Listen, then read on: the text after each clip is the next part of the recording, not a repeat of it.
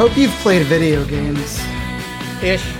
or I'm going to be talking to myself here. Ish. I mean, I'm aware of the new hotness. Um, so, what I would say, uh, you know, when I tell you about these games, man, I want you to like interview me. I want you to to go hot and heavy on the big questions. are these games doing it? Are video games? Are they pushing the envelope? Are they pushing the envelope? Are they making the magic happen? I guess it depends. Depends on what.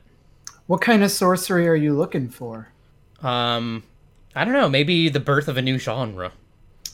That's pretty cool these days. Do we have a Birthing new genre? genres. Have you heard of this uh this new thing? It's, it's this crazy new thing. It, it's called auto chess. Have you heard It's of like a this? strategy game. Have you seen this? seen- have you seen this? Have you heard of this? It's like a game that plays itself. Oh, And that, that sounds stupid. I I would never I would never play that in So you know what I'm is going back to my cool mobile about games. auto chess no. is that these are drafting games. These are Yeah. there are no like this is the first time that I think drafting. I mean, you know, drafting is part of arena in like Hearthstone and other games, but this is the first game that I think this is the first genre that's really centered around like drafting as a mechanic. And Yeah. it's so cool Like an active an active draft against someone else. and in, in that MOBA style, like it's so different from like a card game, right? Because with a card game, you sort of know your strategy going in, right? Mhm. Where it's like my deck is based around doing this, so that's what I'm going to do. But the cool thing about drafting games, uh, and this is something that you and I have experienced a lot through playing drafting board games, uh, is every time that you play one of these, uh, you're getting a different experience, right? Because the the things that are being offered to you are different. Uh, and I'm going to be talking about that today in episode 234 Yeah, what's it's definitely deal uh, June the 30th be with you. 235 actually. Uh, June the 30th be with you. Uh, and It's almost July. It is almost July. Tomorrow's a big day for uh, Epic Seven fans, uh, of which I am one. Uh, maybe maybe a super fan, but um, I think you probably are a super. I wonder, have you spent as much on Epic Seven as I have on Path of Exile? Please say no. I don't have a good concept of what you spent on Path of Exile, but uh, I know how much the Path of Exile packs cost, and I'm gonna say yes, probably Oh my. yes. Well, I hope you've got. I've gotten- uh, I'm- I've gotten I've- 1500 hours out of it. I probably have.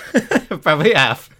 like especially recently, like I I, I had a, a a period where I was like ballooning out into um, other games and trying all this different stuff because it was like, um, ooh, there's this new like this new genre that I'm being aware of of this gotcha games and like it fulfills a lot of different things I like, like um RPG style character building and stat min maxing and like constantly, you know, like like the grinds for rewards and stuff like that, story based, cool characters, um, gambling. Uh, and You uh, love gambling. I fucking love gambling. That's why I play Path of Exile. You know, yeah.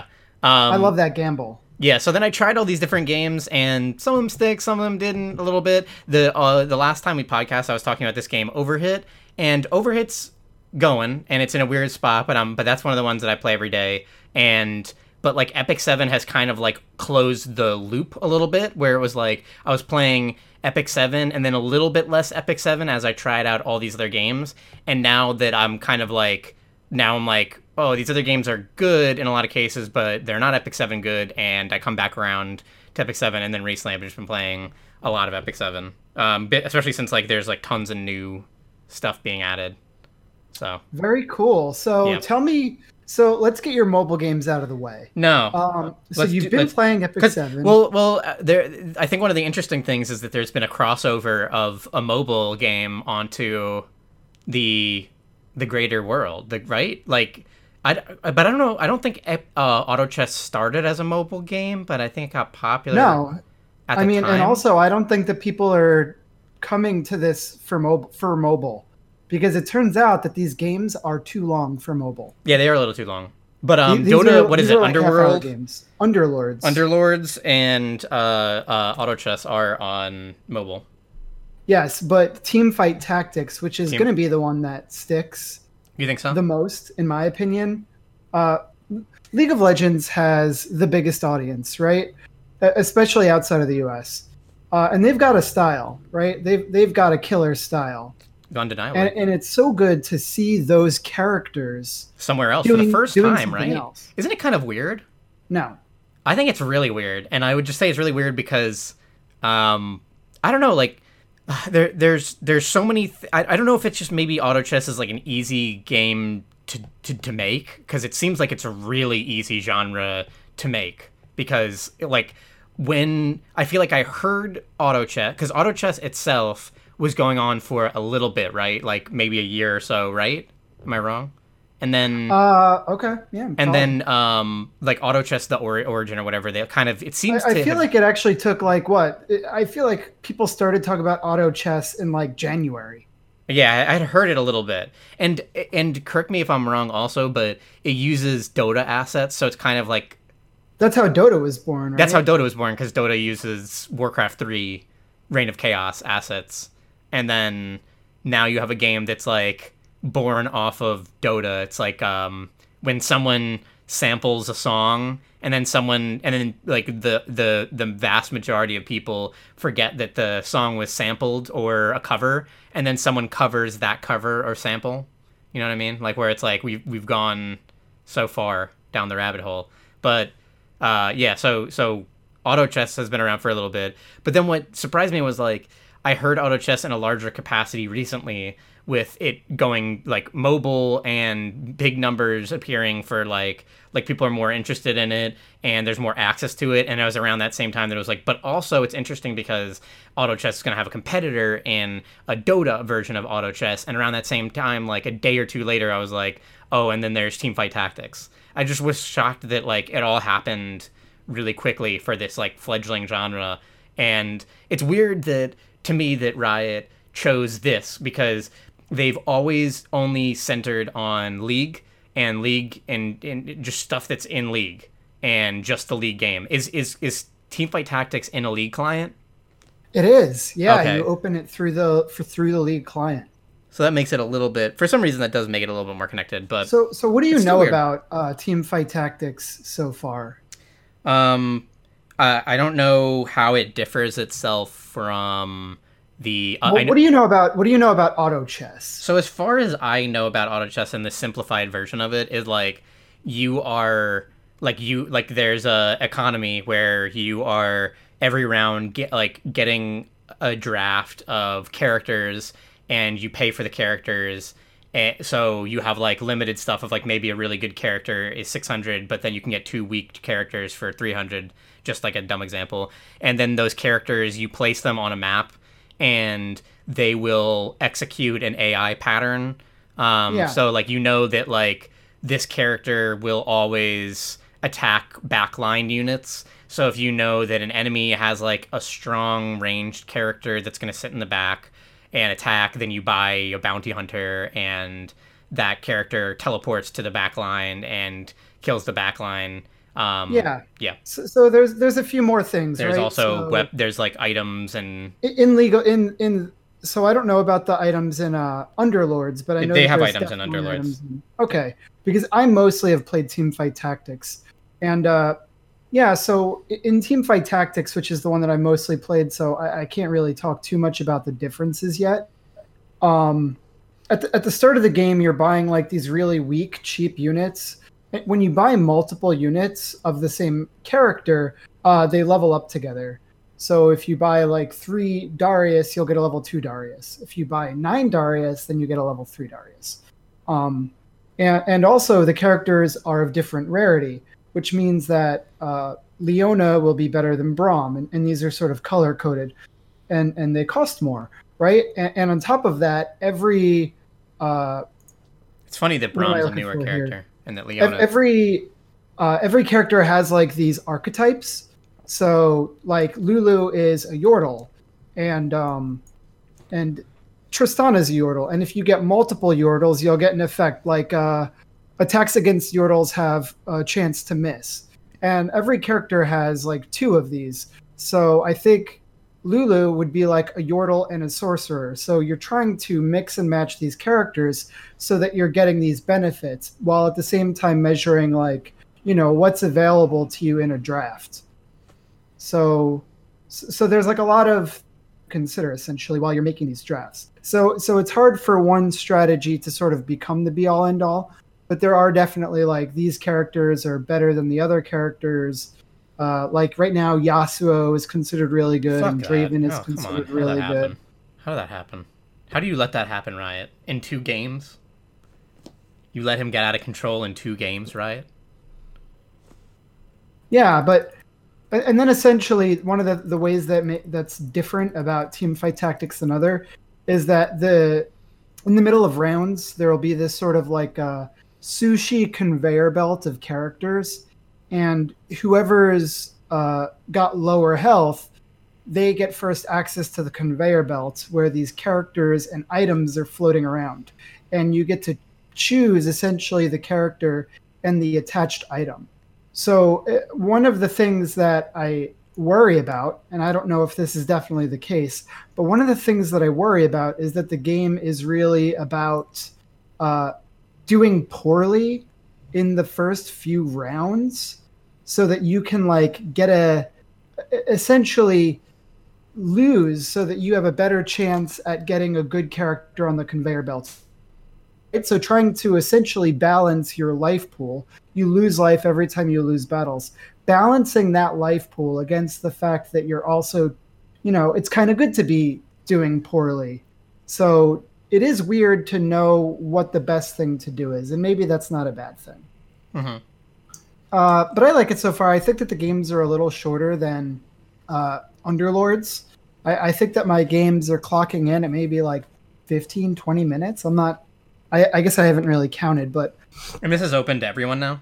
yeah, it's open to everybody. All you have to do is uh, you have to have the League client installed. It's really cool to see so many people like that I like Like this guy's toast. again, like like Toast, like uh, Hafu and Dog. Um, yeah, and they're so really those are three Hearthstone players. Excited, You think that they would have? it. You think that they would want to be playing Hearthstone, right?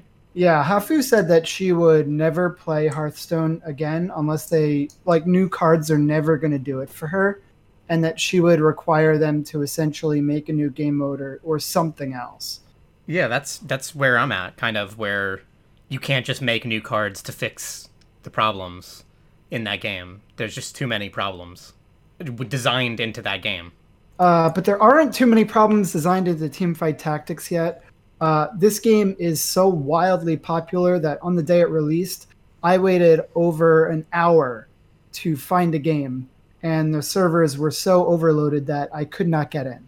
Um, But it's cooled down now. Uh, uh, there, there has been a queue to like actually log into the league client because of how like insanely popular it is. That's pretty. That's so funny that it's like there's there's League and League is like the first one to make MOBAs a mainstream, and then they take team fight Tactics. Like they they they have they so have the finger like Riot has the finger on the on the pulse of like oh here's another thing that like another like burgeoning genre that doesn't have an official title in it that that union that like everyone can rally under like here's another thing where like there's auto chess and it's like this weird mod that creates a new genre of gaming that like riot's like oh yeah we could do that too we could have that be official So the game is also pretty entertaining to watch, sort of because of the same reasons that like Hearthstone was, where it's like kind of relaxing. It's not twitchy. It's easy to follow and understand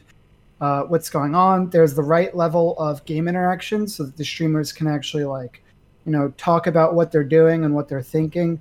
Uh, so this game is kind of worth playing, even just if it's enough to understand, uh, you know, watching streamers because I think that this is just a really fun game to watch and and also to be a part of while it's like this fresh new thing.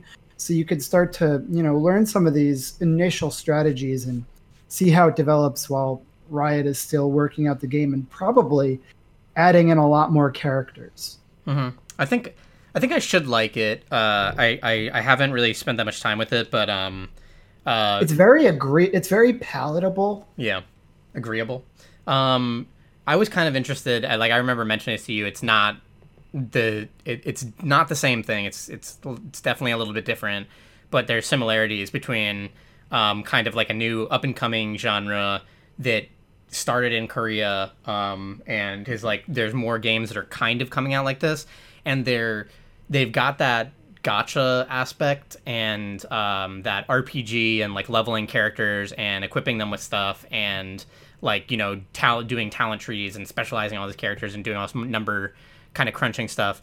But it similar to auto chess like you set them up in a formation and then uh, like a time where it's like they this one will go and then this person will go and then this person will go in an order and the enemy team is doing the same thing. Um, and it's like so it's like a completely auto thing. Um, and that I, I like i appreciate that. So i should maybe appreciate auto chess which is like more active but less on the side of like you know getting to know those characters or you know do your own stuff with them. Yeah but yeah totally not the same thing. yeah it's not the same thing because you're not drafting you're not drafting it you're building up characters and then putting and then like you have access to all of them obviously and then you're putting them into a formation but it's a little but it's just similar yeah. in the way that it's like um, ai executing a pre-planned strategy so so that's auto chess it's been fun to play and it's also been fun to watch while i was uh but you know mostly last week i was watching uh, summer games done quick yeah i didn't have that much time but i saw some good games i'm like looking forward to going back and looking at the archives i always love when a new game's done quick because you I used to be that I could just watch it almost straight for the week, but now I just feel like I'm ridiculously busy. So I get like I had to watch it slowly for the next couple months. Yeah, the Dark Souls and Dark Souls 2 runs were very cool. My actual my favorite run was Resident Evil 2 remake. Yeah. That was very cool to watch. There there's a ton of really neat glitches and like not glitches but AI manipulation around like Mr. X and things like that that I thought were really cool. Mr. X. Where where where like for example, uh, Mr. X would be in another Mr. room and instead of trying to shake him loose, what the player would do is they would seemingly like, you know, if you didn't know what was happening, it would seem like they just shot the ground. But what they're actually doing is they're calling you know, they're essentially making sure that he knows where they are so that he can follow from a specific direction so that he can't appear in an unexpected place.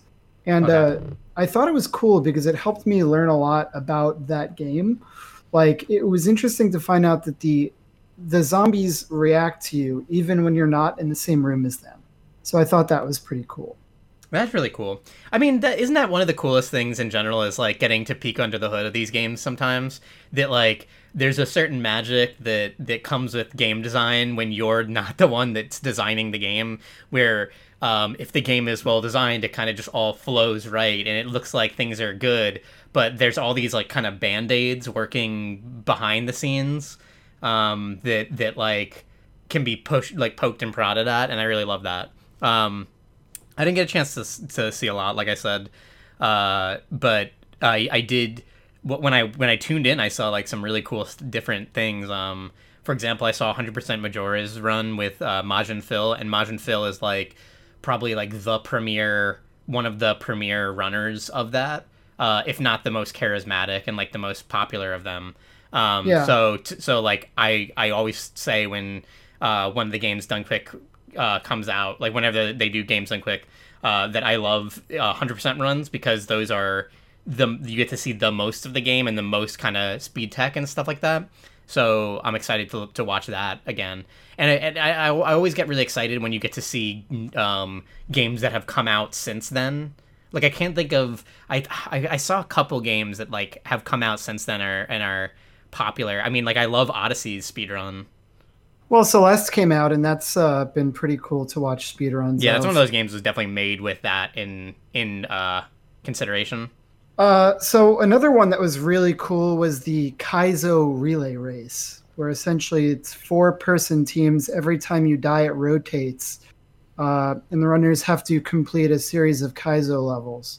Yeah, that was very cool. Um, Yeah, and I think that also it's really exciting to see that right on the release of Mario Maker 2, which I've also been playing. Oh, is it? It's out. Yeah, Mario Maker 2 came out on Friday. It is uh, probably the best Mario game, right? I mean, it is infinite Mario, and um, it, it's it's hard to really talk about Mario Maker, I think, because everyone's experience with that game is going to be so different. I will say that there's a story mode uh, where essentially you're rebuilding this castle and you're getting jobs, and the jobs are essentially just handcrafted Nintendo made levels uh, that are, as they say, built to inspire. So Ooh, I, I like that. They're they're there to teach you about all the different, not all the different, but a lot of the considerations that you could make in your own level. One of the things that I think is is one of the biggest changes to Mario Maker 2 is that you can impose like challenges and restrictions on levels, uh, such as the player can't progress unless they collect all the red coins. Yeah, that's or, that's cool. That's a, in that's this a level, really you can't jump. That's a huge right? change, actually. So yeah, that that really ups the game in terms of what people can can sort of impose and force and and sort of uh, the the best thing about Mario Maker is just that. Uh, and I think we we produced an article about why Mario Maker is so good and also so watchable. But the the wonderful thing about Mario Maker uh, to play and to watch is that the rules of Mario are so easy to understand and so well telegraphed um, except for when people hide Kaizo blocks. But other than that, it's really easy to understand like what people are going for and to sort of look at the screen and understand what's happening.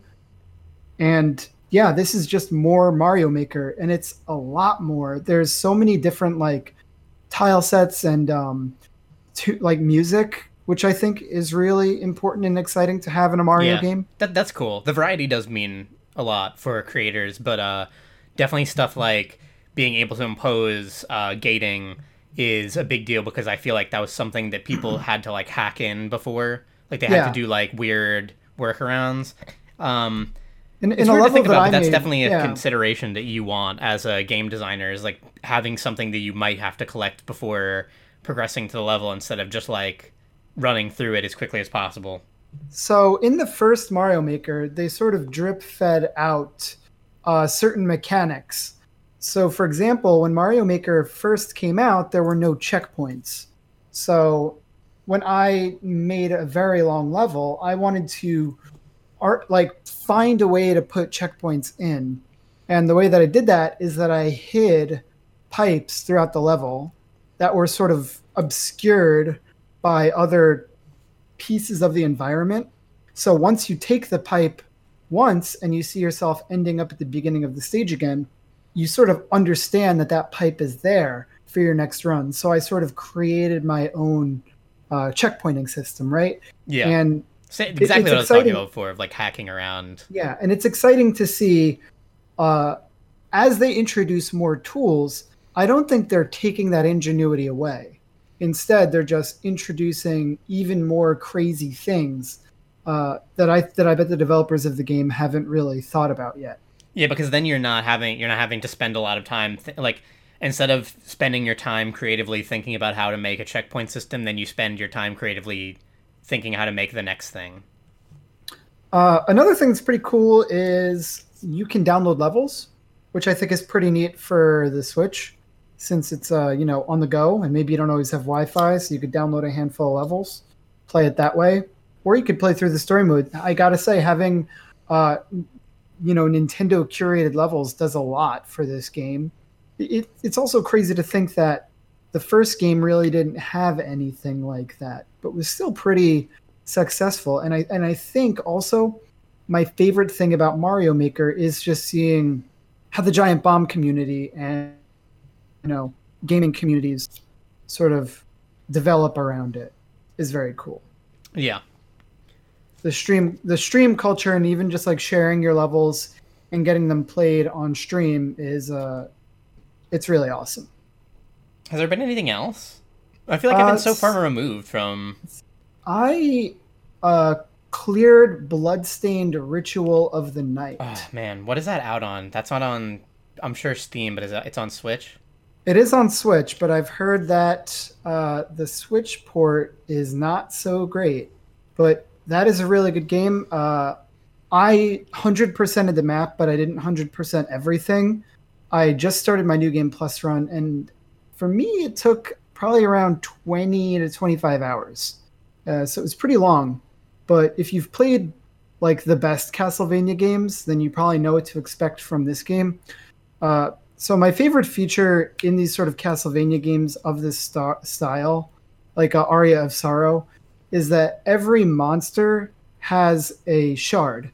And essentially, what the shard is is if you kill a monster, it has a chance to drop its shard, and that shard is a unique spell that you get from that monster. And there are different ones available to you in this game. Like if you kill a bat, you can get a shard where you can summon bats.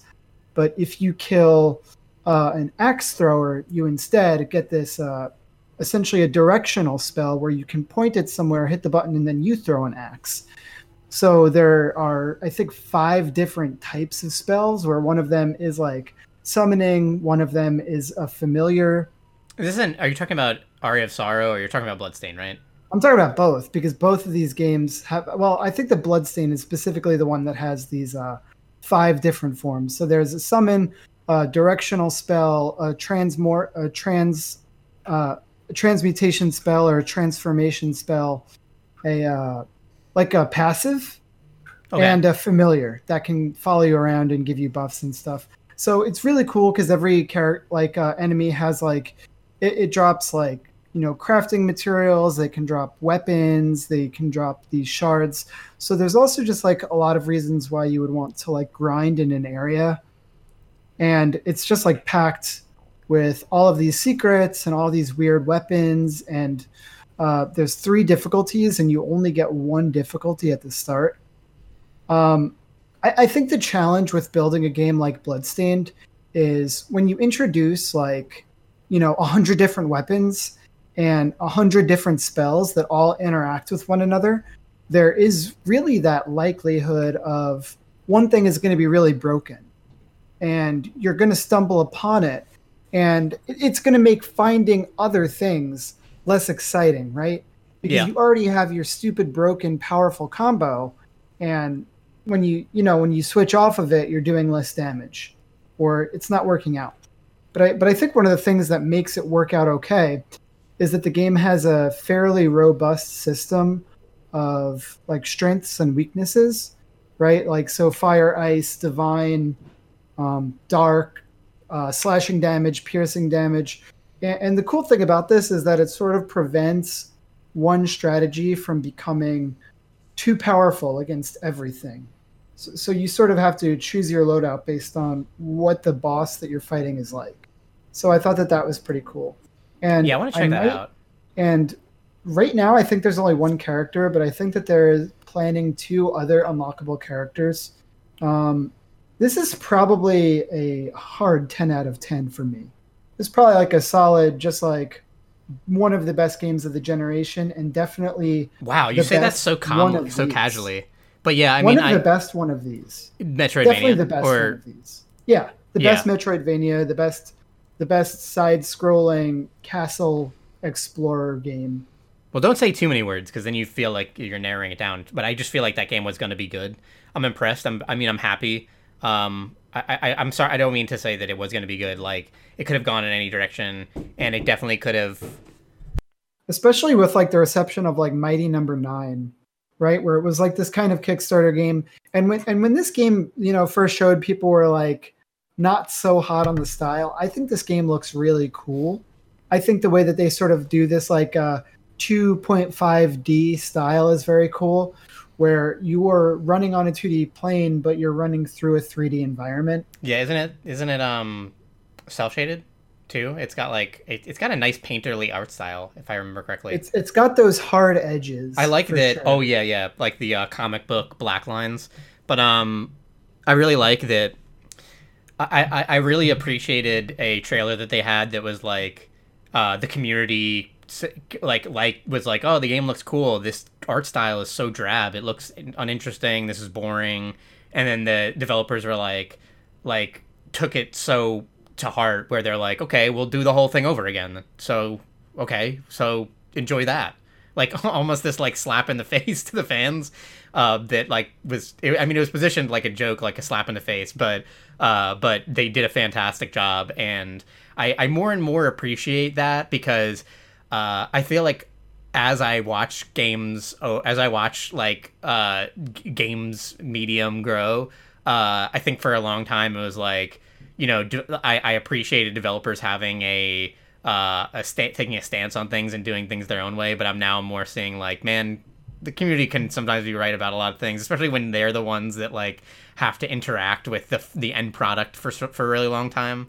And, and in the case of this game, they already bought it, right? Yeah. So many of these people complaining were Kickstarter backers. Yeah, it's it. That's that, that was the other cool thing. I don't even know if I said that, but it's cool to see a uh, Kickstarter game uh, deliver hard. Like that's the, that's always the dream, right? Like you like you when you back a Kickstarter, I think there is a little bit of hope of like because it's in the planning stages, right? So you see the best that it could be rather than what it is. So you see like the dreams of this would be really cool. This one concept alone would be really cool. I wonder if they have more concepts or if they'll, you know, expand that outwards. So when you're backing a game like that, when you're backing a game like Bloodstained, you're thinking like, oh, it's got these great developers, uh, it's got this these cool concepts behind it. They're trying to do and like these creators of the the creator of the genre wants to, uh, you know, do his own um, Metroidvania without a publisher involved, so that he can do whatever he wants. And you know, maybe a little bit of thought is like, it's going to be. The, what if it's the best one of those, and I'm backing it? You know, I get it. Like, I'll get some like merch and stuff, and I'll get it maybe cheaper than uh, end users might get it. Uh, and that's not often the case, obviously. But it's really cool that, that it's really cool to hear you say that like you're loving it that much. It might be one of the best uh, Metroidvania games ever uh, right now. Uh, it that's really that's really neat because that's what you hope. That's what the platform exists for, right? And and it does so many things that are so surprising. Uh, I I mean, you know, you get these Metroidvania esque abilities, but some of them are so wild that you know you're like you know like you'll see a ledge that's too high to jump up, and you'll get like a double jump, and you'll be like okay, so I have this double jump, but that ledge over there is still too far. I wonder how I'll get that. And, and then jump. you finally get the ability to do it, and you're like, holy shit, that's way crazier than I thought. Oh. Um, so so that's really exciting. Um, it's really really good. Um, excited to see uh, the 13 free DLCs that they're coming out with. That'll be that'll be neat. There's already like a boss rush mode which I might be able to get behind. But I also really like that you can, once you beat the game, you get a new game plus where you can start over with your items at a higher difficulty. So, so that's also really exciting. So if you if you ended up finding a broken combo that just really did get you through the whole game, then maybe on that second playthrough you'll find something a little bit more challenging. Yeah. So very cool. I, I will say the one thing uh, that that's sort of upsetting to me is that I haven't had more time uh, to play the Outer Wilds. Yeah, you said you were you were really excited about that game. It is very. I still haven't very, gotten a chance. Like, game. it is a very good game. It's sad because like my life is like I had uh like I have a long commute and I'm sure yeah the listeners are bored of hearing that but yeah I have like 11 hour days basically five days in a row and then I either have two days off or three days off and this was my three day swing and like this is the first like like get it I got back at like three because for the last two days I was helping my LTCP set up a lot of stuff in her house. So it was a mess and like do some stuff like that. Uh, and then she had like a birthday of her, her cousin's birthday and her friend's birthday and stuff like that. So this is the first like second I'm home basically. And in the, in the last like two weeks almost because the of the other the two day swing that came before that, uh, one day I had to go to class for eight hours and the next day I hung out with you and my LTCP. I, I think that I mentioned this a couple like years ago. Um, definitely, playing video games is so different when you start working a lot and when you start commuting a lot.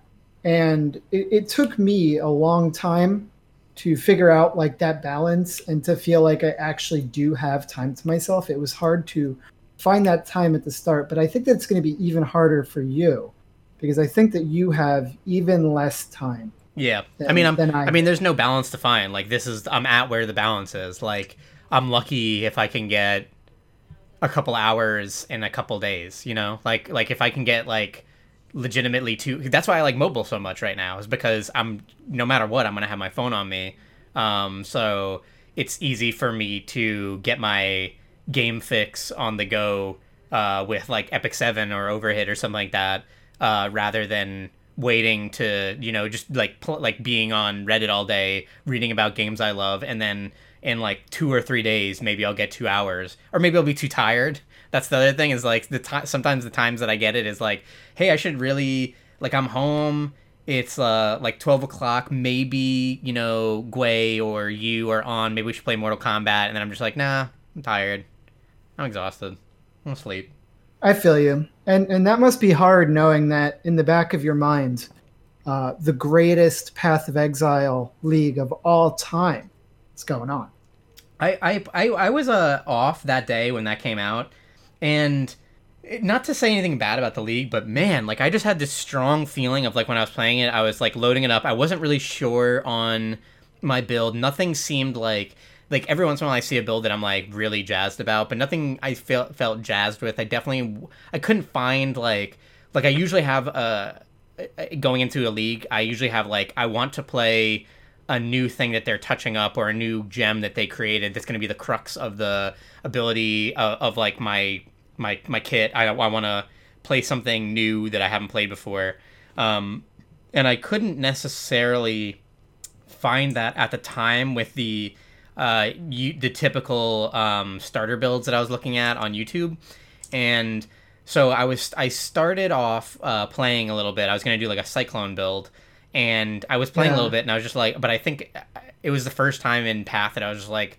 I'm bored. I'm really bored of these beginning hours. Like, it's starting. Did you know to, that fifty percent of players are playing Cyclone? Yeah, that was what I was. That was the only thing that I was kind of interested in.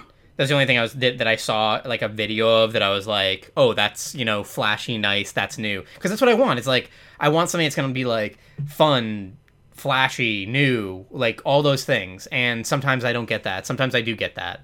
Um, but uh, uh, this was the first league that I really felt like you know like I don't know like like I, I I've always appreciated like I'm and and you know I'm a I'm a Flash uh, or I'm a Poe um like noob. I'm a Poe uh other uh when it when when at least when it comes to Path of Exile, despite the fact that I have like You're Like a you're a fair weather player. yeah, I'm a fair weather player. Like that's what a fair weather player is in Poe when they have like 700 hours spent and well, like four thirty, but all right. for, okay. So it's a lot of hours. Okay, that's a lot it's of a hours. lot of hours. In, I thought- I thought it was more than that, especially in since I a- game. Yeah. In any Uh, other game, would be but a lot. but this was a but this was definitely the first league that I was like, man, I don't got time for this. I don't got time to look at the to do the beginning of this game again. Like I'm just so bored. The the beginning of the game is like it's important when you have the time to play path that that in the beginning of the game it's kind of slow, it's not that exciting, and then just that slow gradual ramp into like learning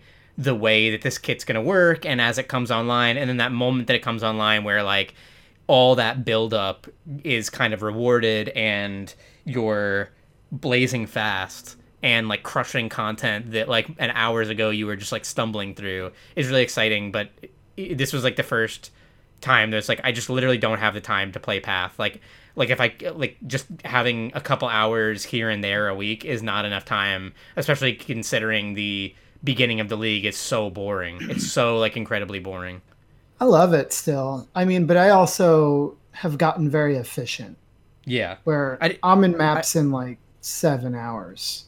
I don't have seven like seven hour even if even if I was like hyper is even like that was the thing I was thinking about was that even if I was hyper efficient and well trained and I had like actually taught myself over a long period of time how to bang out the beginning of the game super super quickly if you're saying like after all that time your your timing is like seven hours is when you're when you're starting to get to end game uh like that for me is like two weeks when I would finally get to to be able to have that much time on my computer in my house.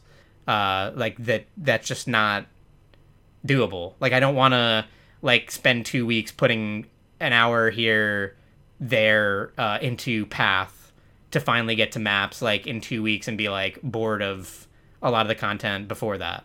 I hear you. Yeah, It can be like that. I guess it is. That's not the way yeah, I want it to I'm, be. I, I'm on my third character. Uh, I have essentially set it up where I have a farming character, I have a boss char- a bossing character, which I actually have just gutted and am totally building from the ground up again, and then I have my weird character who's definitely not great, but is off meta and is original. So that's been kind of fun to play around with. Especially when um, I hear you talk about Poe, I think that you don't understand the end game of Epic Seven and how that is kind of that. It's kind no, of it's they're not the same game at all, even remotely. there. There is similarities. Yeah, but one of them is uh, not like the other. Well, then they're both technically not like the other, but it's a similar like the the talking about that is very similar to talking about like uh, oh this current endgame boss and ha- requires a specific strategy, so I'm building up a character to have this amount of this stat and this amount of this stat so that it can work with this and I need to get gear to work with that and I'm putting a team together that's going to synergize to beat that that this Yeah, over but but over in Path hurdle. of Exile, what? In Path of Exile, anything you kill can get you something amazing, and that's exciting when you're moving from pack to pack and blowing something up and getting stronger. And in Epic Seven, like the big and, and also the variety is up to you, right? Like you make a new character and and you can do something cool. And in Epic Seven, like I don't like that that the the business model. And yeah, you can always not like the business model. There's there's plenty of people who play free to play. I mean, I I would say that I've never felt like that in Path. Like the most I've ever felt excited for getting is currency because I've I, I think the the, the frustrating the thing one thing that I think I, I would hope I, I wish that Path would get better at in the future is that in Diablo you would get a, a an item for that character and get excited about that like as a big drop i i have no sense of like like i i know it's there and i know you you like you definitely at harder uh at higher level content or the sp- the specified content that has like the best drops uh can be excited to see a, a drop happen but like i after playing 400 hours or whatever uh, I have never had that feeling. Like I've just never found a drop that was like, oh, this is specifically good for me, and I'm excited for it. It's like the only the best That can't feeling. be I- true. what? That can't be true. Does that mean that you've literally only ever bought items? Yeah.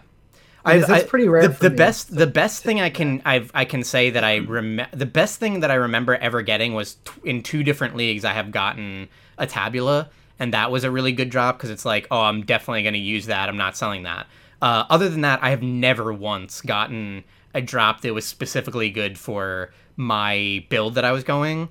Um, like I, and sometimes I've gotten a drop where I was like, this could be maybe good, but I would have to like have a different character, and I don't want to spend all that investment in it. I've never once. The, the I, one of the the problems with that is definitely that like some of the best gear, like you've said before, like a lot of the best gear in in Path uh, drops at like specific stages. It drops on like specific maps or maps that have certain modifiers. Um, so there's just I wouldn't even if un, until you get to like the the later later game. Sometimes you just don't even have a chance to get it. You get a drop and you like you you you look at on Path of Building or like on a po trade like what is this? Is this a big thing? And people are like. Just, it's nothing. This isn't. This is. Nothing. I think drop. that if you played this league, um, if you did, uh, you would flip on that because um, the content, the the Legion League, drops so much crazy shit and is capable of dropping shit from every league in the past. All of the legacy items, they can drop uh, items that you get at the end of the Temple of Atzoatl. They could drop uh, labyrinth enchanted items. They can drop uh, bestiary items that have like the beast aspects, like the endgame bestiary stuff on it. And these can just drop from you off of the Legion monsters. So this league, more than any other, is very friendly to solo self-found. Uh, which also, if you dislike the that sort of style of play, of like interacting with trade, you could always play solo self. I don't think so because I do like. I don't know. I do. I do. I like where I'm at. I like playing uh, softcore, Oh, re- like regular league. yeah. And the other thing that is super super exciting this league is the new uh, time lost jewels, uh, which you get off of the Legion. So these are jewels that socket into your passive tree, and they modify every passive in the radius, but they randomize it based on a seed. So every like almost every jewel that drops is completely unique and is going to modify all the passives in the radius in a different way. So it's really, really awesome to get one of those and just like put it through your tree to, to see like, ooh, what's this one going to give me? And it also, uh, there, there's essentially 15 different types of these that can also grant uh, brand new keystones on the tree. Yeah, that sounded really cool. Uh, this is definitely going core because this is absolutely the most fun league, like bar none. Like this is the best league they've put out. It's so cool. I'm glad to hear that. I mean, I, I'm not, I don't want to like I definitely don't want to, anything to sound like I want Path of Exile change for me or that like like I wasn't like I'm sure I would be having a blast if I had put in the time that I have into it. Uh, I don't know. It's just it's definitely just that like it had gotten to me of just like playing and starting out that boring ass beach like When, when you when you have less time, it's it's a challenge. it's hard right? to yeah it's, I mean, it's also harder it to appreciate like It- in because general because like there right now there are so many good games out there it, it's insane to play right and, and this is the, the thing that every uh, games as a service is talking about where you're not competing uh, battlefield isn't competing with call of duty. Battlefield is competing with everything. It's competing with league of legends. It's competing with mobile games. It's competing with netflix right? Yeah. It's a battle for your time. And and for me uh yeah path of exile is worth it. I understand. I want it to be because I like Path and I, I love But GGG and it sounds but like a great also- league yeah, and I've spent a lot of time playing so Path obviously. games. So like it's great to be playing a league that's good because I've spent time playing leagues that weren't good and it took me a while to realize that. I played a lot of um that recent Synthesis? synthesis and yikes a Oh, that was the worst that did but i gotta say also you know what's so funny uh, is like is like I would love to go back to like hear our thoughts in the beginning of like because it was a cool concept and it had some cool it, It had really cool cool visuals and it and it appealed to It'll us as back. board gamers, right? It'll come back in some different way.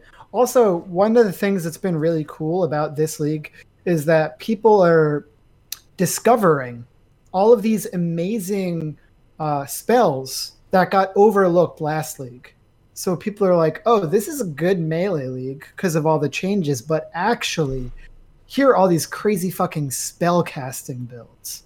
Uh, one of the hottest builds right now is a 4 million DPS Shock Nova Inquisitor. And that seems really cool and is extremely affordable. So I've been thinking about it. But what I'm actually building right now is a counterattack build, uh, which is very weird. It's a totally different game because it's all about blocking and then dealing trigger damage on on retaliates, right? So you block and it triggers an attack against enemies, and it's very safe, very good single target, but very expensive. Yeah. Uh, so that's Path, man. I've also been really excited for season two of Apex Legends. I hmm. Yeah, I saw, I saw some of the video stuff. Uh I ha- I'm kind of happy that like they're finally doing things. Yeah, Uh, so you and I sort of have a different sort of perspective on Apex Legends. Okay, Uh, I can- it- never, go ahead. ever got bored of Apex Legends. I never got bored I- either. I That's- loved I think it you whole time. misunderstand. I never got Uh, bored of Apex Legends, okay. but but I I think that constant iteration or at least talking about the next thing that's going to happen is a like a, super important thing for any games as a service in I, this you know what I feel like climate. happened with What? Apex Legends is I, I feel like they went um, No Man's Sky on this shit. Where I, I don't know if you remember when No Man's Sky first released. everyone remembers. they But didn't but also but also I don't know if you remember, but No Man's Sky wasn't a game when it released, and this was. So, So I don't know if you remember, but everyone was complaining and raising a stink. And Hello Games, Sean Murray, they said nothing. yeah, I know that's different. they- and they and they and But they, got it done. slowly and slowly iterated on it. And after a while, once the game became good again, they started talking again. And I think that would happen with Apex Legends is they were maybe first off they weren't expecting to get this big this fast and to have to Yeah, I know. I don't. I don't think anyone would have. I And- understand. now and then they didn't want to say anything because they were still working on season two right but i think that now uh, they're going to become more active and talking and communicative because now they've got a lot under their belt Yeah, my sure. I opinion. I, I hope so, but I so I can still feel like it wasn't me being bored. It was me thinking like the way that you keep people interested is you you keep going like and, and you don't need you don't need to necessarily release something you can you just need to talk to them or tease things or go or like start getting ready for the next thing and like it didn't have to be like i i I've, i always said like it never had to be huge things they didn't have to uh, double the size of the roster they didn't have to uh, make a new map like I, i'm not saying that it's just like little things like cosmetics that don't look like a regular skin and then they like smeared uh, jello on their face or something. Like I don't know something like yeah that i'm like, lo- I, I like the look of the new season two skins but there's so much to like in season two. Uh, the trailer showed a ton of map changes like really drastic differentiations I like that. map. That's the one thing That's that they're really like they seem to be taking more from like Fortnite where I really appreciate a game like this having a singular map but the map evolves over time so that i love the singular map yeah like I, I, I, I, do, I do appreciate it I, like, I I definitely do um I like that they're doing rift style the, yeah, they're doing stuff like um like there's that the what's like the charred forest or something that really ugly Oh, burnt they're area totally remaking it. is It's growing. gonna be- It's like being it's like grown overgrown now. Yeah, so the I think it's the flooding is going to cause it to sort of yeah get better and Then there's stuff like repulsors broken and exploded and fell down. Uh, one thing I would like to see that like, or it makes me happy because I I see that they're obviously going in that direction. Uh, but I would think they should go harder in this direction. Is uh, and this sounds maybe this sounds stupid, but like the uh the the wildlife thing. uh, Because I think that's Sure. something that, that Apex had even from the beginning. You know what's weird is like from the beginning, what was the thing that if you had to say a single thing about Apex Legends aesthetic, because I mocked it constant, I mocked it ruthlessly, but there was one thing that everyone could agree was really neat in Apex Legends from the very beginning of the game, and that was uh, what now what are now I guess called leviathans, uh, the huge creatures off in the distance. They were the one thing that like the rest of the game is like just so bland. I think the characters are just so boring, especially when you care when like when you look outside of Apex, you look at like League is obviously a gold standard for this, but like uh, other things that I do, like I think one important thing is like, do you look at a character and get like a, a lot of sense of like their personality and I and in Apex I just don't know I don't know what their personalities are and if and if I do I feel like I hate the personalities I like everyone in Apex uh, Legends except for like I, Bangalore. I, I do I don't I, I feel like if might anything, Bangalore is the only there, one that I think is kind of good because I think her new thing is funny where they just stealth added Oh, all these lines. good. They I stealth added all these lines yeah. where she's like, she's like, uh, like, oh, I got a new magazine for uh, light rounds, light round guns fire projectiles that uh pierce through like all this they're they're good for early game drops. Like she just starts explaining the game like the core concepts of the game when you pick up things here's a P a P twenty twenty. It's not very good, but if if you have to use it in a pinch, you'll use it in a pinch. Sometimes I drop down and I got to use a P twenty twenty, but then you want to try and get rid of it quickly. But sometimes you can tr- transition into a light build after that if you find the ammo. Like what is going on?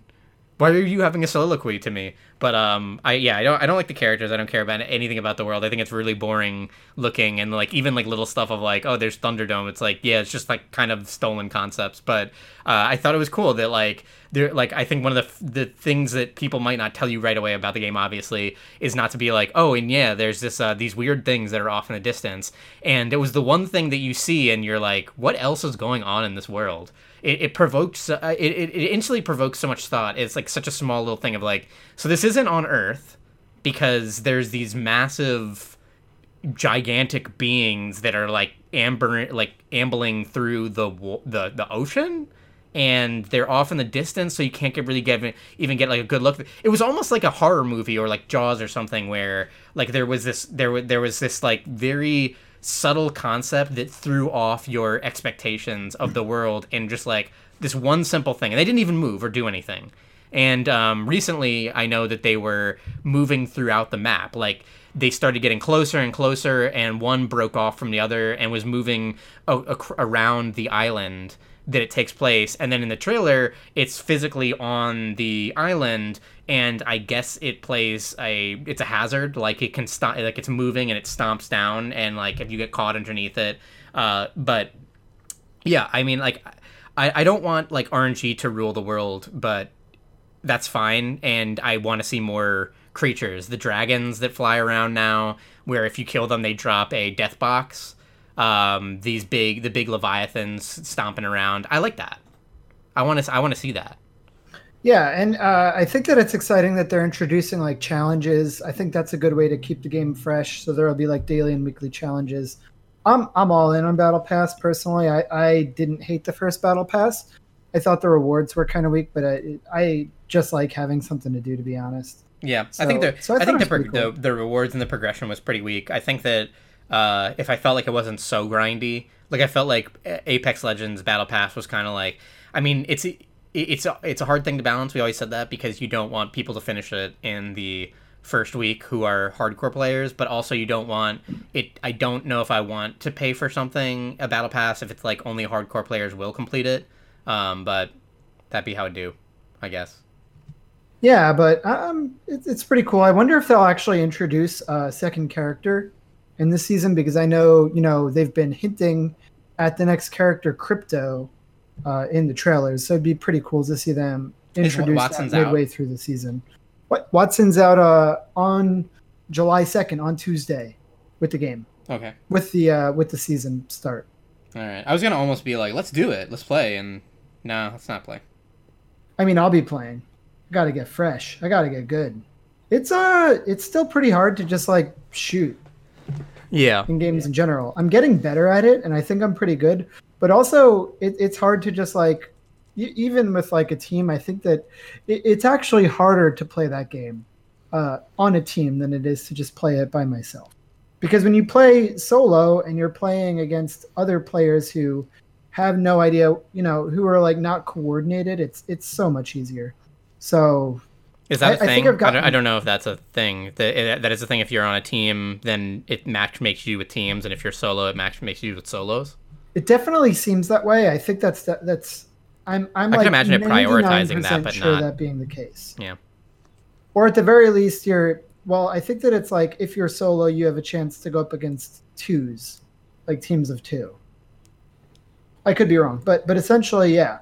So I I think I've gotten as many wins playing like solo as I have um, playing on teams, and I play on teams like ninety percent of the time.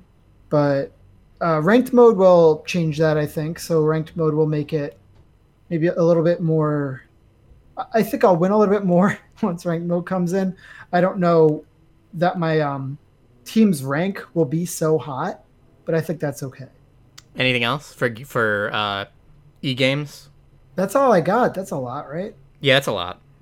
I mean, uh, for for me, uh, uh, I still appreciate the hell out of Epic Seven. I do wish that, that you did. I understand not, but um, appreciating it for the the business model. I think it's one of the better business models of these types of games. Um, but yeah, uh, it, it, it's it's weird when it's a free to play game. Sometimes you, or at least especially in mobile, sometimes you see them making the money back in a in a less than stellar way. Uh, whereas with like free to play games on console sometimes they're a little bit better than that or a game that just makes you pay you know. Do you think that you would have had as much fun with epic 7 if you didn't spend the amount of money on it you did though? Um i i don't know. I think these days i might i would. I, I, you know, you know the thing is that it that is done with me is that uh, to be honest, I should have spent looking back on it like half, because uh, the so one of the interesting things about Epic 7's business model, uh, which I think th- this, this is, is really interesting is that uh, you can whale out like what why Epic Seven is good for free to play players and why they why free to play players like this game more than a lot of other games on the market is that uh, you you have all the money in the world and you want to whale out super hard. What can you whale out on? Okay, you can get like every character in the game by the the drop rates are terrible. They're like abysmal and they're like kind of intentionally made like that. So you whale out really hard and m- more than anyone else like you have every character. That's fantastic. The big issue is that power is not defined like account power and like player or like character power is not necessarily defined at all by like the kit or the the character alone. It's by finding gear and that is a free to play aspect of the game. That's something you have to like keep grinding out gear and working on gear and working on crafting and stuff like that. So I have like so like spending money on the game has gotten me like different like all these characters to work with and stuff like that. But that doesn't really mean that like you're gonna progress faster than anyone else because you can only gear like X amount of characters. You know, like like if like if I have like hundred characters that are all these different cool unique characters then a free to play player might have like 20 or 30 but we both have gear for 10 characters. You know what i mean? You where can it's move like stuff from one character to another, you can but there's but they punish you for that.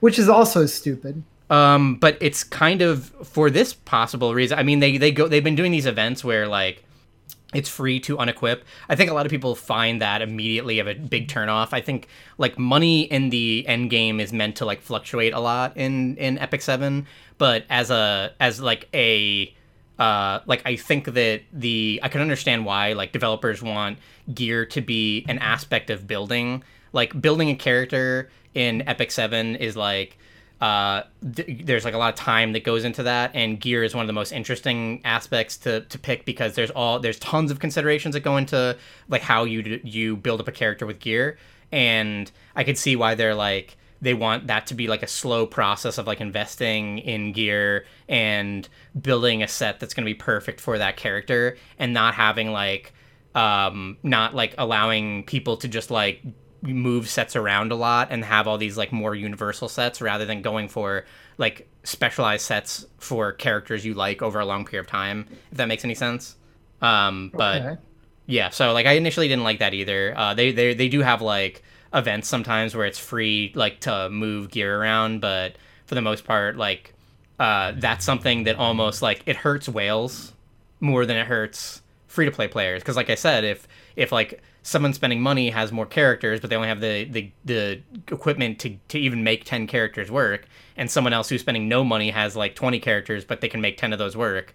Uh, then they're to spend all this time like building up those that that smaller group of characters and figuring out how that's to work where the like whale player just has all these characters in the sidelines basically. And they can't just be moving gear around to suit them whereas the free to play player is like oh I, I can't move gear around anyway because i already have the characters i want to use like built up Have you been playing any other? Uh, well, you've been playing the Harry Potter mobile game, right? i was playing a How's that little yeah i was playing a little bit of that harry potter mobile game um it's not Can you tell me about how it differs from uh, Pokemon Go? Huh. Um, I guess it. I'm trying to think So- about like so the things some of the, I've some of the like intricacies I might I would forget. Um, but there um it's it doesn't work as well in th- in the universe at all. Like using the Harry Potter universe, like Pokemon Go obviously was you're walking around your world and seeing like Pokemon and AR, uh, and it was like obviously a simulation of like what the Pokemon world is like, where people like trainers in the show walk around and see a Pokemon, or the or the the games. Um, whereas Harry Potter, the kind of setup for it is a lot less appealing, and that's like um, you are uh, like a Harry Potter person. You are either like you choose like a house? No, you don't choose a house. You choose like a profession. So you're either like an Auror, an Auror, which is like in. that, by the way, that's fucking weird that you don't choose a. oh, you a do. I mean, you. I mean, you, you. Like in the beginning, I think when you start, you uh, pick a house and you pick like a wand, but that is like, like uh, un, as far as I know, like completely unaffecting. I thought the wand shows uh, on the screen. So that is. Uh, I, I thought that, that it would have been like in um in Pokemon Go where you're choosing like are you red, green, or blue team. Yeah. No, it's it's not like that, and I don't think it even works out like that at all. Like, yeah, you're not um you're not fighting the other classes. You're more of like so eh, there's a different like a different like you so like if this game were amazing and people were playing a ton of it and you saw people playing it and you wanted to play uh, one cool aspect might be that there's this uh, this this uh, rock paper scissors mechanic where it's um, uh, like let me let me see quick because it's or it's Aurors and like basically so who those are like the magical police in Harry Potter like they like like can fight so that's what I picked because that's cool. Um, then the other one is like librarians, or it's like teachers or something, and the other one is like uh, like potions masters. I think. Let me bring this up real quick. It's not quick to log into this game, but um, the I, the concept would be like you would work as a team. So uh, instead of the uh, Pokemon gyms that worked in in uh, the Pokemon Go game, uh, people would work as a like a, like red team or blue team would work to take over a gym, and then the other two teams would fight for supremacy of the gym. Uh, in this game, you're kind of all you're more all working together, but uh, you have these three different classes that do better or worse. Like the the game itself has this rock paper scissors mechanic, so you're best when you're traveling with a group of people that is that that meet those three different classes does that make sense? Sure. So are you and Priya different classes? Yeah. So there's Auror, Magizoologist, and Professor. Those are the three things. So yeah. So like I'm, uh, I'm the three classics. The three classics. You got the the Aurors, the people who can fight. Uh, Aurors deal extra damage against dark forces and take extra damage from beasts. Magi zoologists deal extra damage against beasts and take extra damage from curiosities and professors deal extra damage against curiosities and take extra damage from dark forces. So I mean, n- you could tell why this doesn't work in any sense because like those aren't concepts people understand. Even Harry Potter fans don't understand the concept of like oh, of course, professors deal extra damage against curiosities and take extra damage from dark force. Like that's not a thing. That's not a game. And that's not a language that has been built upon. Like with Pokemon, uh, like you know, if you have a passing understanding of Pokemon, then you probably understand some basic typing and that so like the, the the translation of Pokemon Go from Pokemon concepts to Pokemon Go was smooth, whereas the translation of Harry Potter is obviously not smooth. So in Pokemon Go, you're walking around, you see a Pokemon, right, and you try and capture this Pokemon. In Pokemon, in um Harry Potter, uh, the whole thing is that you're either a magizoologist, a magizoologist, an or or a professor of like the wizarding world, and in the human, like the Muggle world, uh, there's this like uh, cataclysm that has shown that that like all these magic like outbursts are happening everywhere, and you're kind of tasked with like cleaning them up before Muggles see them. So you're not instead of like walking around and catching a Charmander because you like Charmanders and they're cute and they're one of your favorite and you get excited about it. It's like, oh, here's uh, Professor Snape getting attacked by a closet with teeth. So then you like break that up. You're like, that's wrong. People shouldn't see this. And then you fight that. And then Professor Snape's like, oh, thank you. And then he disappears. And then you get a sticker to put in a scrapbook. Um, where some of them are just you need one sticker to complete it, and some of them are like you need to experience that event like eight times, twelve times. You need to see Snape being attacked by a closet with teeth, and then fight off the closet with teeth twelve times to unlock this sticker for a scrapbook. Like that is not a that is not an exciting concept, I, and it doesn't have anything to do with like Harry Potter per se. Like it's so shoehorned into like Harry Potter concepts. Like, how would we get people to collect a Harry Potter thing when, like, in Harry Potter, you don't necessarily collect?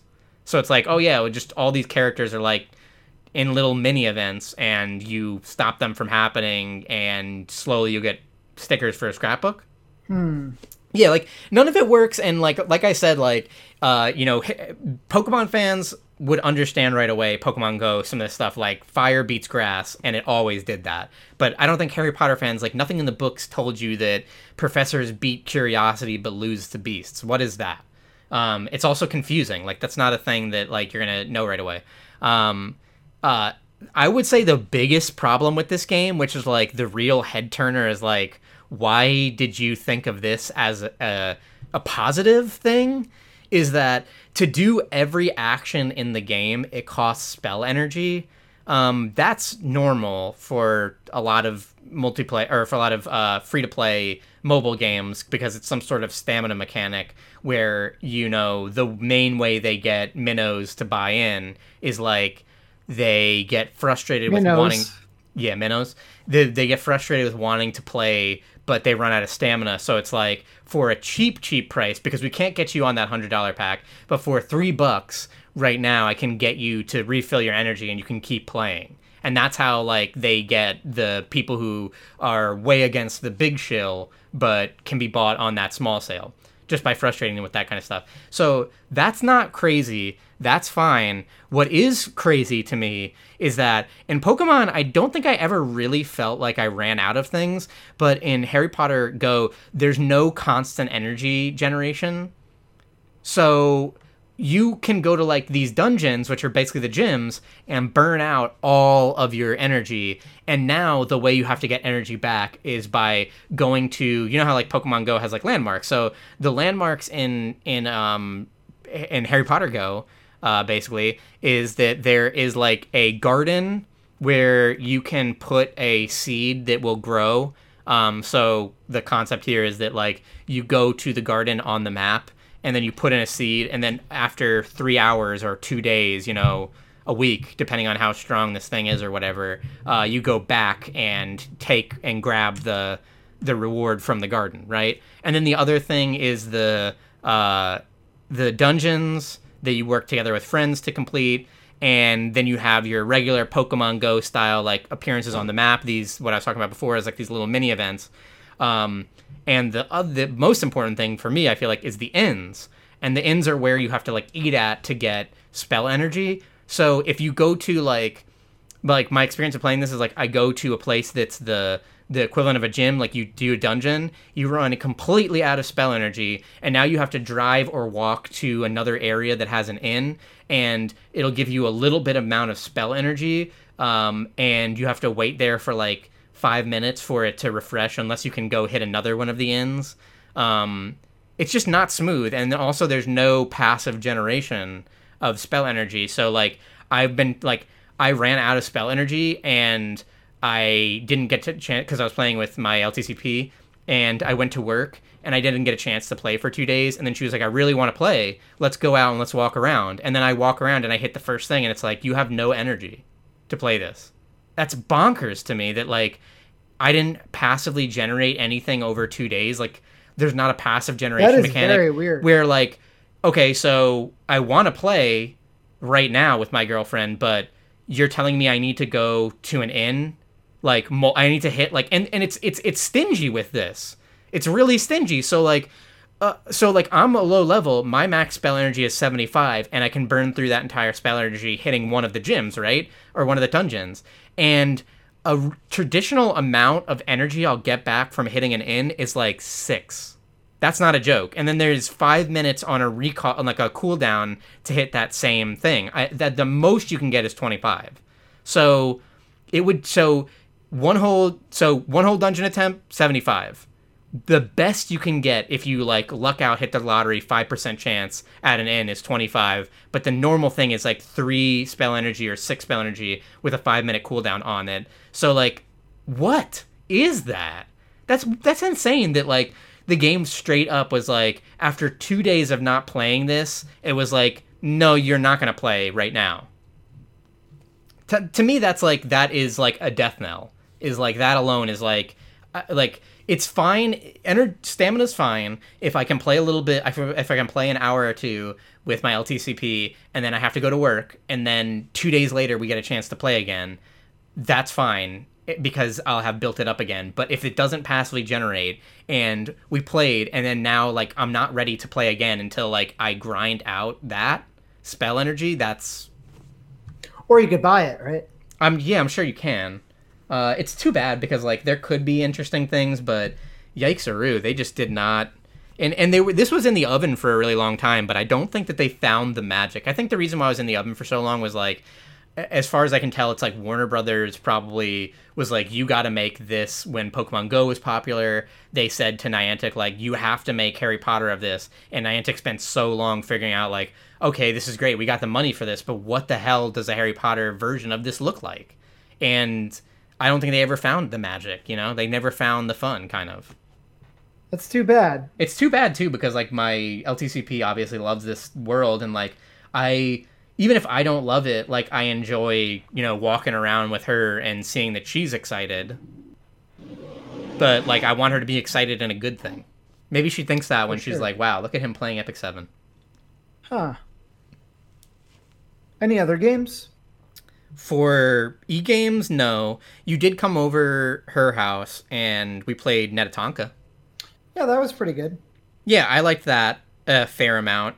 Um, I think the thing I would say, the only thing that I think is like really cool about it, other than having a good presentation, is it's a worker placement game. But uh, the the concept is that you're a part of this uh, like Native American tribe, and uh, you want to be the next like leader of the tribe, but you do so by being like generous, which I think is really cool. Is like you're not you're not people cool warring idea. you're not warring with each other. You're a part of a tribe and in doing so you're trying to be like a better leader which doesn't mean like killing the person it means like outperforming them like getting more stuff to feed more people uh, building more tents doing all this other stuff but i think the core concept that had got me interested in this originally was like you the resources in that game uh, in a lot of other games like you pull resources off of a uh, like a uh, like a like a like a, uh, a bank, right? That like exists off the table. It exists off the board, like it's a supply that you're just pulling it off of. But and you have X amount of supply as you have uh, tokens in the game. But um, in Netatonka, I think the really cool thing is like you want to feed, you want to go for a strategy where you feed uh, your like tribesmen, so uh, and women and gender non-binary. So you want to get meat, right? But meat doesn't grow on trees. It doesn't just exist outside the board. So someone has to first go to a like, and it's worker placement. So someone has to first go to a place to hunt a buffalo, and if they hunt a buffalo and they kill the buffalo, then someone else needs to go to a place that's like a like skinning and like a tannery. Uh, yeah, tannery where it's like they're gonna skin it and they're gonna cut up all the meat, and then there's another place where you can cook you can use like wood to burn one wood to cook two meat to get two meat off the board i think that's really cool i think that's really cool. cool. but but i but i also felt like the uh, the generosity aspect of it and like working together doesn't happen that often because since you're one of the things about this worker placement game that's different from a lot of other worker placement games is that uh, you take all of your actions at once and then the next player takes theirs. So you just queue up uh, you going to the tannery and then uh, essentially you know also uh, killing the buffalo and then going to the tannery. Yeah. So it wasn't that frequent that like someone would help um, someone that like because that's what i wanted more was the concept of like we're out of you know you know what that like if i was gonna I, I love a lot of aspects of that, but I want to see a board game that does this, but it it changes a va- it has a sliding scale of value based on like this is almost like a food chain magnate thing almost, where it's like there's a lot of meat and skin, there's a lot of meat and hide already in the tannery.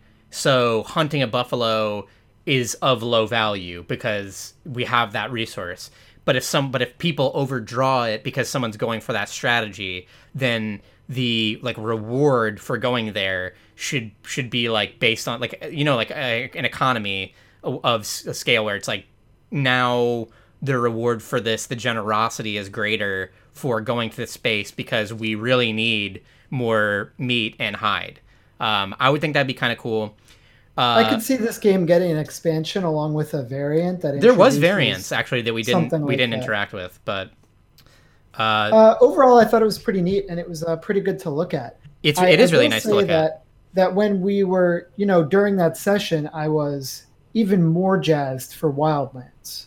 Yeah. Um, It was. It's really cool how, um, you know, so Wildlands for those who haven't heard us talk about this before, it is. How do you how do you even describe it? It's sort of like a, a dudes on a map, um, death team deathmatch game, where you are all controlling unique units that have different abilities based on a deck of cards that you're drawing from. And uh, as this as this game has lived out its life, they've introduced some new some new teams of uh, of of of heroes, Yeah, adventurers, who who um you know sort of break the rules of the game and yeah, they definitely push the envelope more than the original characters. Uh, there's one that uh, that is undead group that has uh, one extra unit that is allowed more over the other people that have five. So these have six, I believe.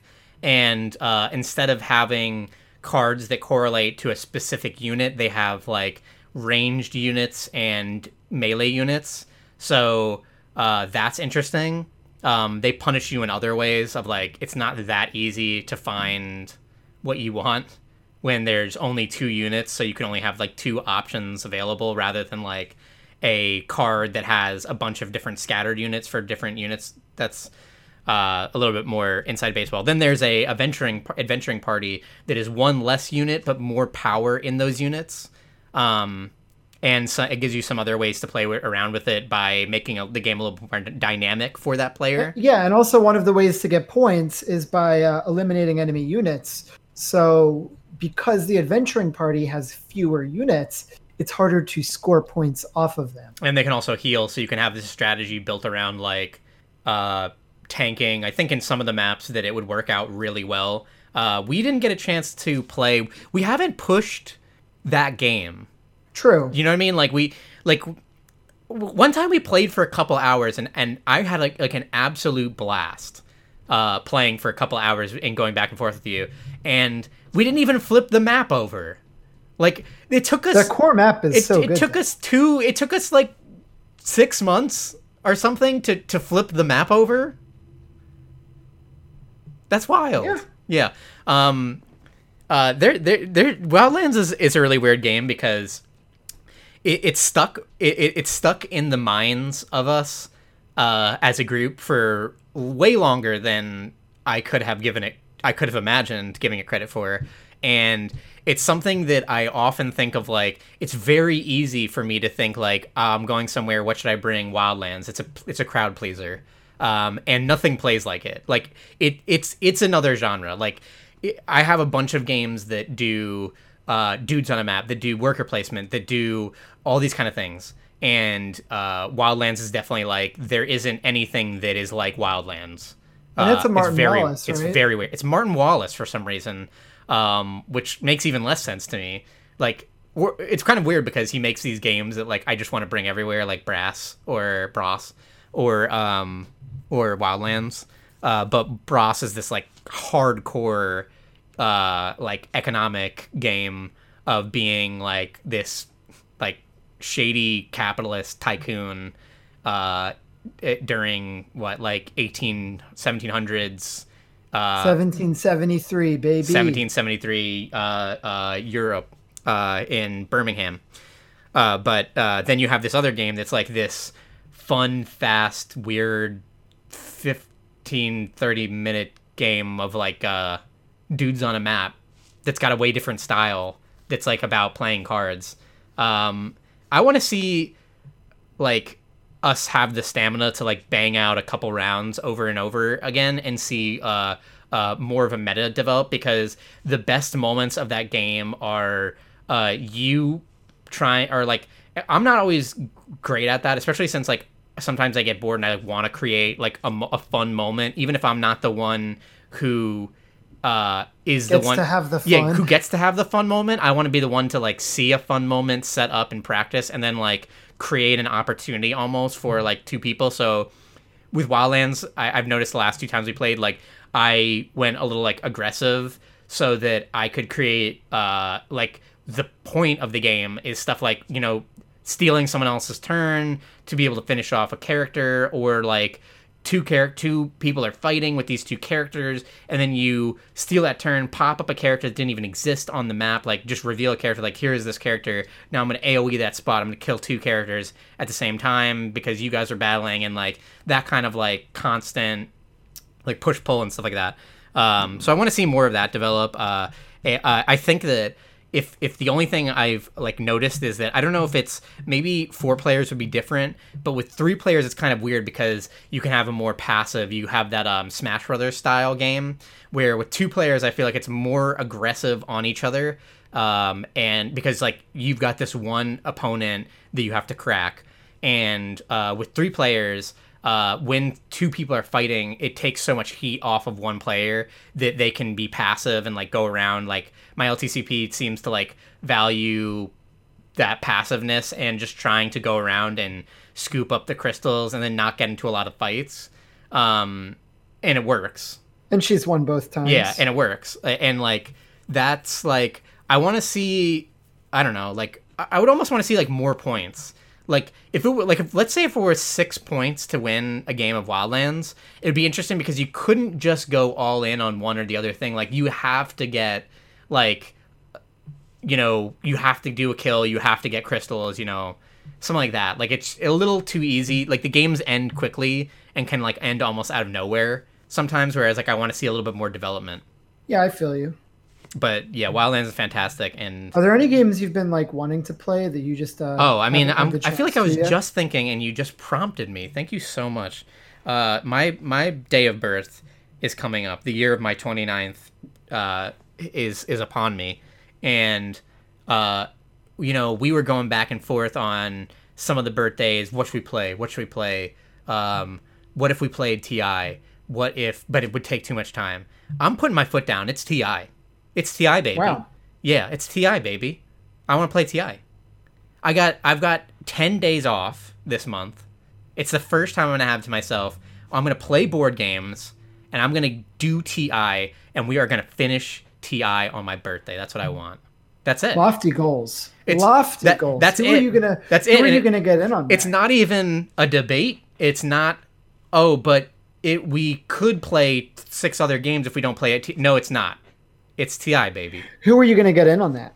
Um, the LTCP says that th- she regrets last year and will get in on that. I doubt uh, it. I, I and if she does, I hope that she doesn't regret her thoughts halfway through. I hope so too because I think that Ti could be everything. It has the right to be everything. I want to see. It's a, it was a, I've played it. It's good.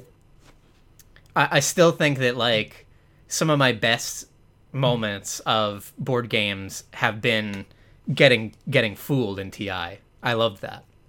I think I'd play it again. I want to see TI. I think uh, Gwei could be a strong TI. Uh, yeah. So we'll we'll talk about that. I definitely want to. So, hmm. I will tell you that I probably cannot get a day off of work. But your birthday is what on a Sunday or something? I will I don't think so. I think it's like a Tuesday. Club blowing up on a Wednesday. Yeah, it's a Wednesday. That's the 24th. Mm. But I'm off. So I think I'm off 21 through 30. You should uh, lock that in, especially with Galloway, since his uh, schedule's erratic. Well, what's a good day? Because then you'll have to ask him. Because then a day off, a good day off is like 21 or 28 is those are both Sundays, and then there's Saturday at the 27th. Saturdays are good, and uh, I on Fridays my workday ends at two, which means I can typically get home around three. The Friday but... could be one of the best ones, just because yeah. uh, I definitely want a day where no one's worried about the next thing. I don't want people to be stressed out, like like I got to wake up tomorrow. I want it definitely well, then isn't be, the twenty seventh the I best day? I want it to be yeah, because I want it to be focused on like we are playing Ti, and that's it and like there's not a there wasn't a hope to play to bang this out and then do the next game. Is this is what we got to do. Hell yeah. So uh, that's good. Yeah I mean... maybe we'll not maybe we will or maybe we won't ban character classes. I think it would be fun if uh we forced another player into a character class. Or if it was like did we do something where it was like we did a draft? Um, like you got three random class uh, uh, faction placard kind of things, and you had to choose between those three random factions. Yeah, so I think another thing that would be fun, and I think I mentioned this last time, is uh, you choose um, two. You choose two, and, And then the someone else person your chooses. right chooses of those two who they want you to play. I like that. I like that a lot. I like that. I, I, I super like that. So I, I I could see going with that. I just want to see. A, I just want to see a game of TI. Yeah, it would be fun to play a whole game of TI. Um, but for now, I think that that's actually the, the deal with the games. All right, If Take us I away. had to guess, take us away. uh, WTDG podcast is the, The, name place to go. of the game. It's the name of the Twitter account. Um, you know, that's where that's where you could get us at. We love Twitter, big Twitter fan.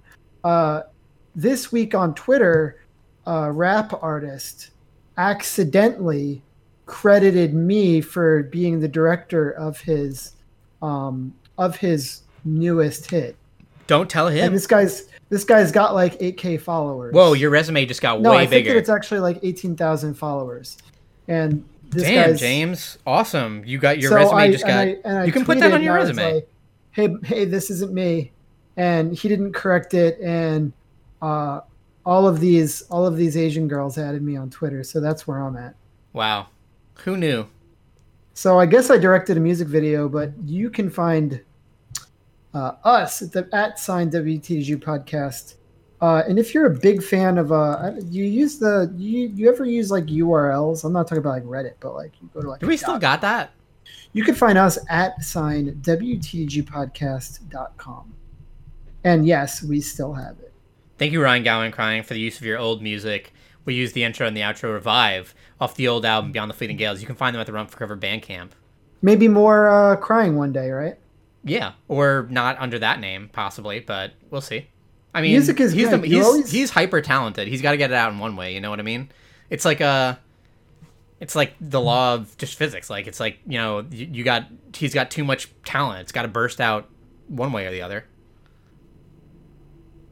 There's only limited volume in his body for the talent that he's got, and it's building up so so hard, creating such pressure that it's gonna burst. Hmm. Yeah. That's how that goes, huh? That's how talent works, I as, as I understand it. Well, I sure hope he gets it out soon then. All right. I hope he has the free time to be able to get that out. Put on a couple candles, um, thanks, Ryan. put on an oil diffuser, turn the lights low, and get that talent out. Thanks, Ryan. Thank you, James. You know what I just found? Uh, Dibs Podcast here. ruined it. Thank you. Yep. Bye.